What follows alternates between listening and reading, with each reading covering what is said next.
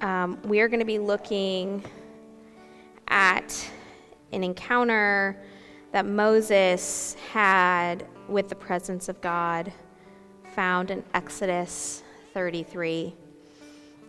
But before we jump into the text and jump into what God has for us this morning, I figured it makes sense when we're talking about the presence of God to take a moment to pause and invite Him into this space.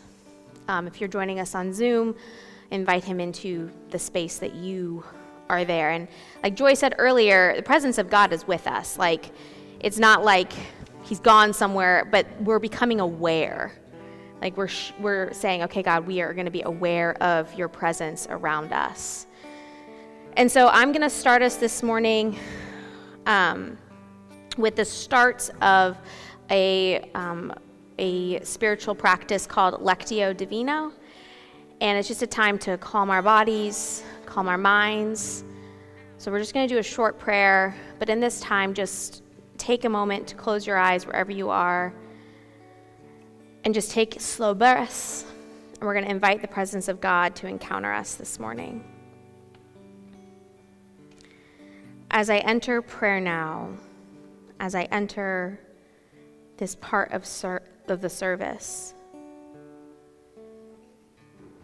we pause to be still,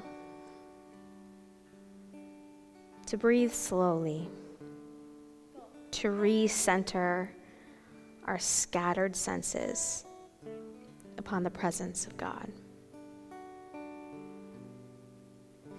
God, thank you for the ways that you make yourself known. Thank you for the ways that you break through the noise so that we can see you. As we draw close to you and call you by name, would you reveal more of your nature to us?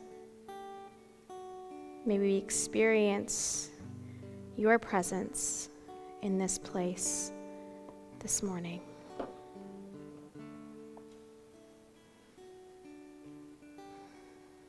Amen.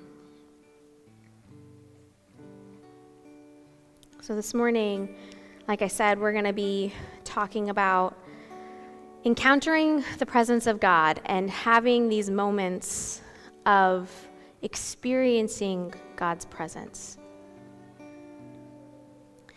Throughout the Bible, there's lots of different accounts, right, of God encountering and the presence of God being known. You pretty much can flip through the Bible and you can see encounter after encounter. And so we know that the presence of God is alive. It is, it is for us, it is there for us to grab and grasp.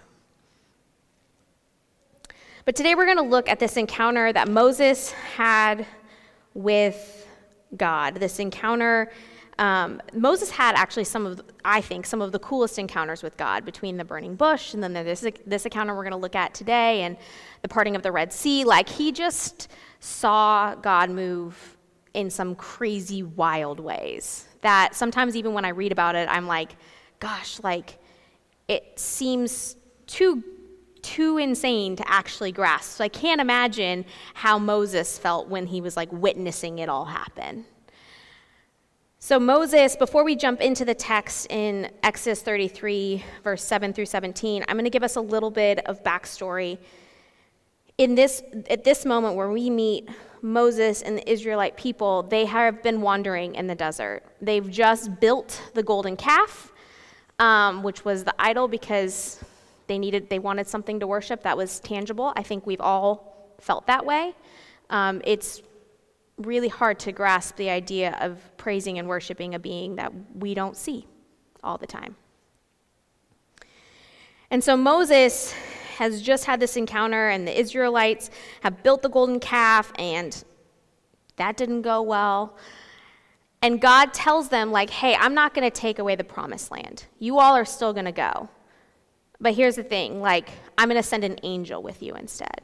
Now, up until this point, the Israelites had been walking in the presence of God with the presence of God in a lot of ways. When they left Israel, or when they left Egypt, He led them by a pillar of fire and a pillar of a cloud, like at night and day. And so He like physically was with them at all times. And so He was saying, like, hey, you're still going to get to go, and I'm going to send an angel. So I'm not completely like just turning my back. But like, I'm not going to do this. And so that's where we meet Moses. Moses knows that the Israelite people need God to go with them, not just an angel, but his presence. They, he knows that that is what's going to set them apart. That's what's going to make them different in the land of people. And that's the thing, like, he, he knew that they needed him. And even though the Israelite people might not have understood the gravity, Moses did. And so we meet Moses in verse 7 of chapter 33, and we're going we're to read this together, and then we're going to go through and just kind of pick parts that show this encounter that God and Moses have together. It says, Now Moses used to take the tent and pitch it outside the camp, far off from the camp, and he called it the tent of meeting. And everyone who sought the Lord would go out to the tent of meeting, which was outside the camp. Whenever Moses went out to the tent, all the people would rise up, and each would stand at his, at his tent door and watch Moses until he had gone into the tent. When Moses entered the tent, the pillar of cloud would descend and stand at the entrance of the tent, and the Lord would speak with Moses.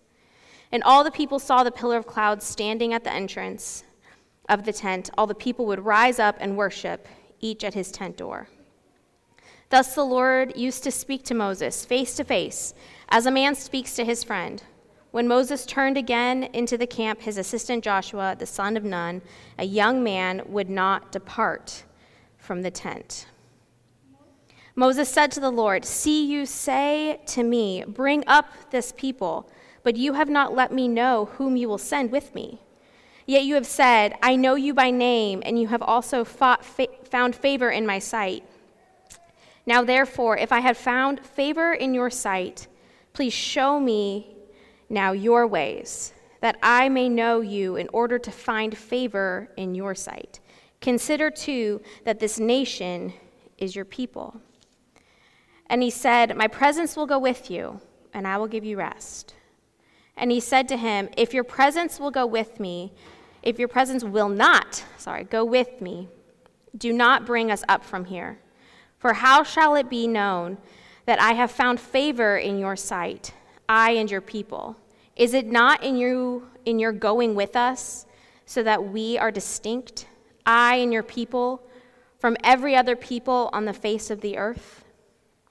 And the Lord said to Moses, this very thing that you have spoken I will do, for you have found favor in my sight, and I know you by name.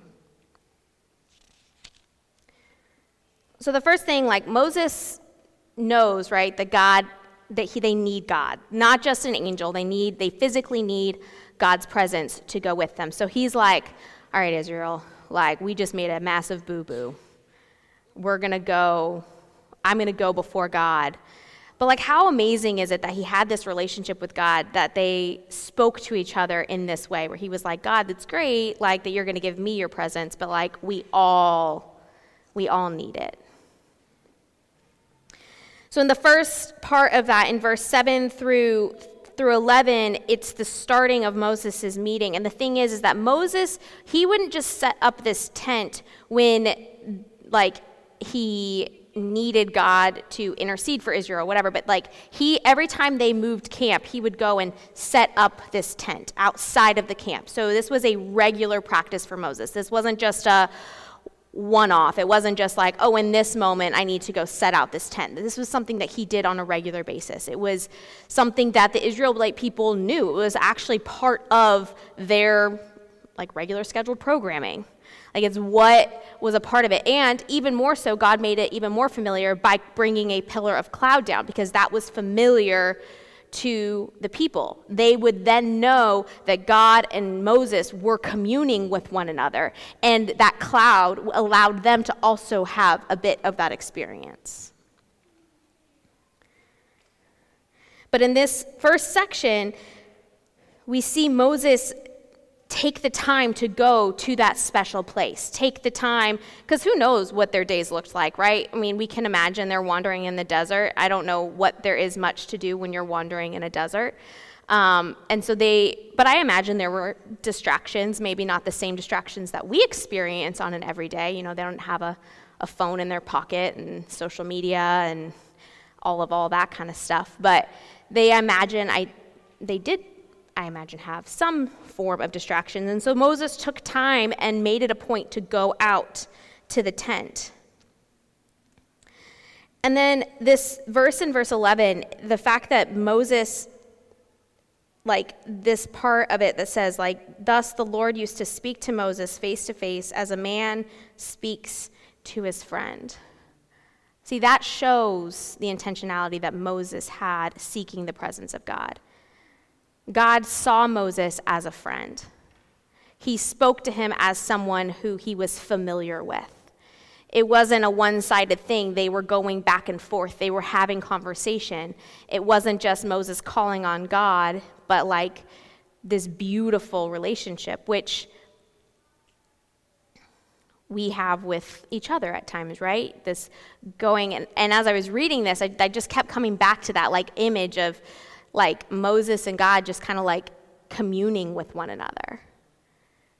And that's just being so beautiful. But that came with Moses intentionally setting a tent and intentionally going and spending time in God's presence. That didn't just come overnight. It didn't just come, you know, when he needed it, but it was an intentional because at the end of the day relationships take work, right?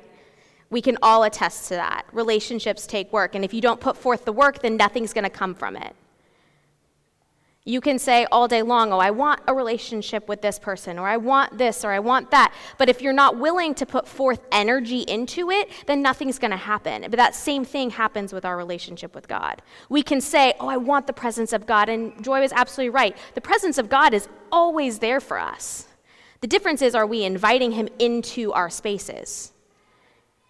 Are we taking the time to encounter him? Are we taking the time to see him? Are we taking the time to go out to our tent and taking a moment to commune with him? Moses did that. And that in that he was able to say to God like, "Hey, we need you." And God was like, "Don't worry. You, you my presence is going to go with you and I'll give you rest." And Moses had every ability to just walk away knowing that like he was good but he doesn't. He goes back and he says, We, no, no, no, no, not just me, but we as a people cannot go unless you go with us. We need you. You set us apart. You make us different. I think I've shared this before in different sermons, um, but when I was 13, I was prophesied over by a missionary who was staying at my parents' home, and he told me that he had a dream that I married a pastor, not that I became a pastor, um, plot twist. Um, that I married a pastor or a missionary, and um, to which I looked at him and said, That's great for somebody else. I'm marrying a doctor. I need someone to support my shopping habits. Instead, I married a teacher. and um, and he looked at me and he said, "That's fine." Uh, meanwhile, my mother is frantically behind him, like, "Oh my gosh, like that is so incredibly rude. Just say thank you and move on." But like, I'm like, "No, man, I'm not doing that." And he said, he looked me in the eyes and he said, "That's fine. Just know that you were meant to be set apart." And I was like, "Cool, whatever. Like, I'm gonna go back. Like, I'm 13. What does that mean?" To a 13 year old, like, okay, cool, bro, good story. But as I was reading this and, and studying it, it's, It's the same calling that God had on the people of Israel. They were meant to be set apart. They were supposed to be different.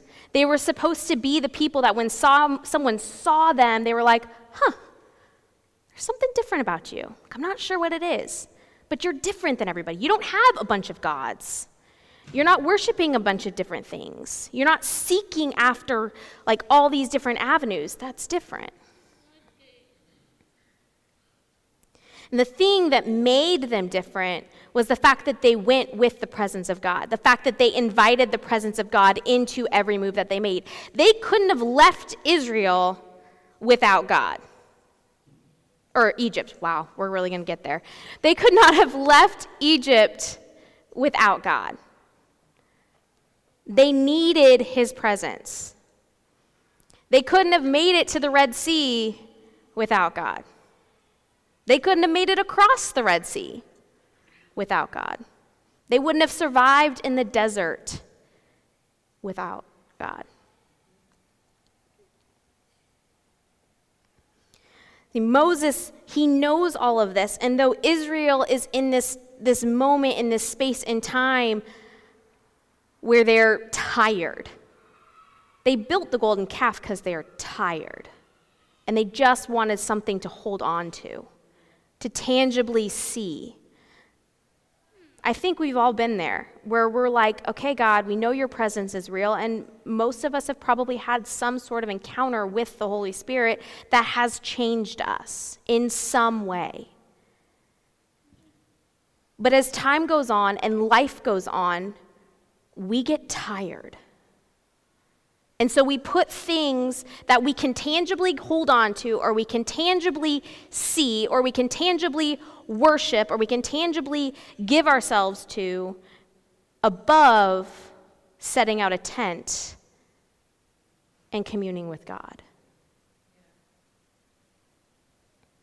As I was preparing this sermon on the presence of God, um, I was telling Jacob that I was really struggling. Like, it just nothing was clicking and it wasn't coming. And Jacob was like, Have you, like, sat down with God? And I was like, No.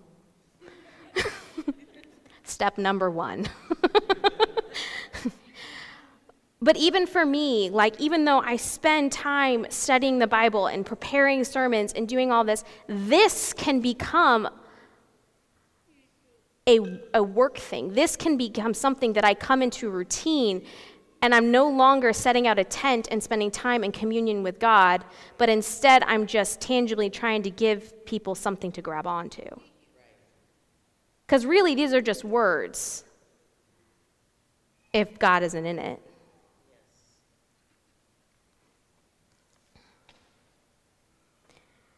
The difference is the presence of God. God's presence makes the difference. And the thing is is it's easily accessible to every single one of us. See, Moses, he made the bold request. He said, I'm not moving. Like, we are not moving from this space unless you go with us. I don't want an angel. I want you.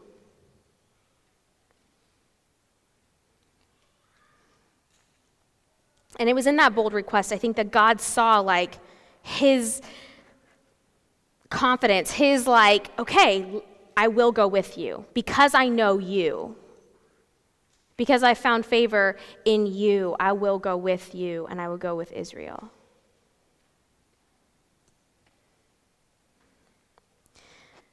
God knows what we need when we need to encounter his presence. I even think of like how he came down in a pillar of cloud, not just for the Israelites to know that Moses and him were communion, communing, but also for the Israelites to be able to commune with him as well. Like when that pillar dropped, which wild, right? Could you imagine just like a pillar of cloud just coming from the sky?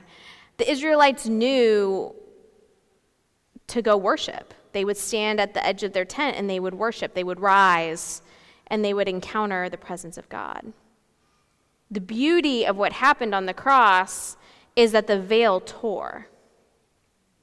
And When the veil tore, the presence of God, the ability to go into a tent became something that we could individually all do. We could collectively do it on a Sunday, we could collectively do it on a Wednesday, collectively do it on a Thursday, but then we could individually do it all the rest of the days of the week. So if we walk in on a Sunday and all we're doing is communing with God on Sunday, then mon- the rest of the week, like it's just not enough to actually have that relationship. And I get it. It's like really hard sometimes when we're tired and we've got a lot on our plate and we're running around and we we're juggling like 12 plates all at once. You guys have ever seen those like professional people that have the um, the spinning plates and they like have like there are days anyone else feel like they're spinning plates and like if you don't if you don't stop doing this like something's going to fall and so I get it. The idea of being like, cool, that's just one, it might feel like, great, one more plate. There's one more plate for me to add.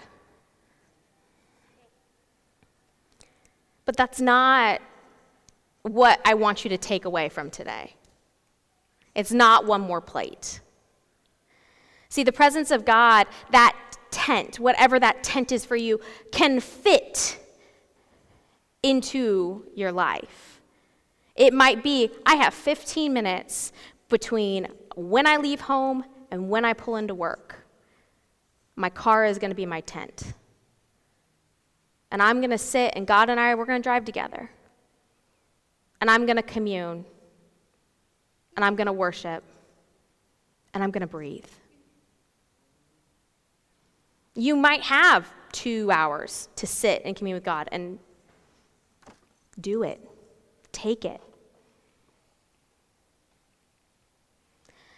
I'm watching all of these kids run around, and it's like a lot of us are parents. And so it's hard for us to find moments when our kids aren't around. Okay, so invite them into it. Let them be a part of it. Let them have a journal. Let them draw.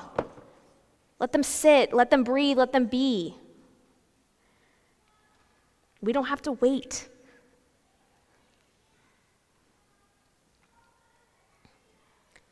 I think there are two things that we can pull out of this. I mean, there's a lot of things, but two things that we're going to focus on. If you walk out of here today, these are the two things that I want you to hold on to. And the first is we each need a tent.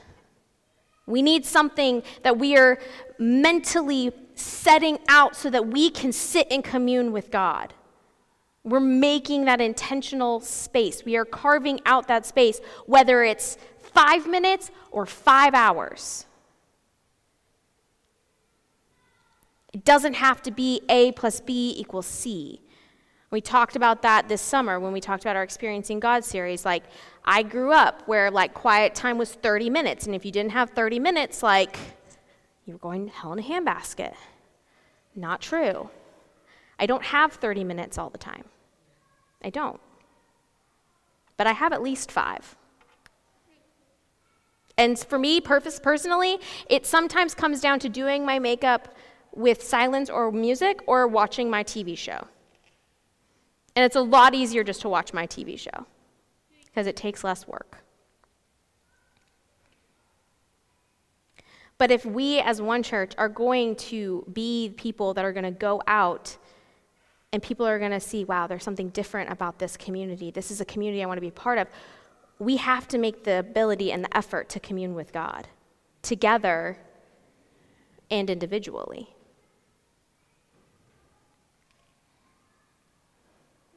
The second thing is God's presence makes the difference if we choose to say we are going to go with the presence of God, we're claiming that. We've set our tent, we're having that, that, communion, that communion with God, and then, then we walk forward, we can, we're like, we can go and just be. There's a difference when you walk into a space knowing you have the presence of God than when you walk into a space and you're like, do I? Is this safe? Are you here? There's a confidence, right? As I get ready to close,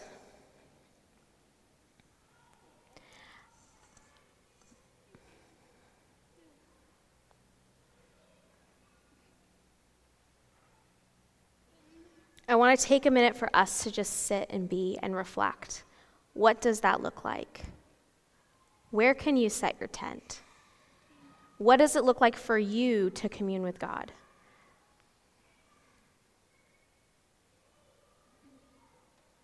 What does it look like for us to be bold as a community, for us to be bold as individuals? And ask God.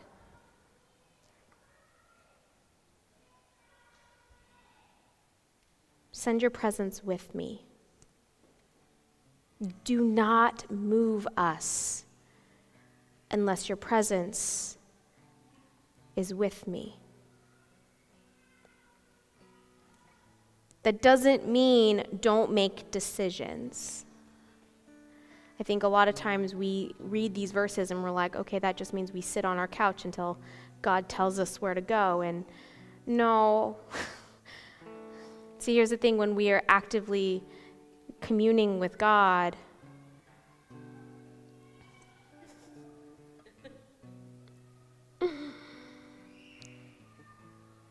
then His presence is with us and it goes with us.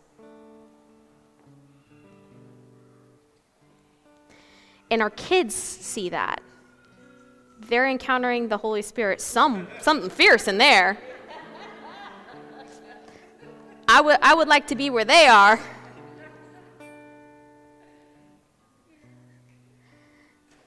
But, like, how cool, right? They get to be kids and experience God different than we get to. And they don't have to be where we are, and we should probably be where they are.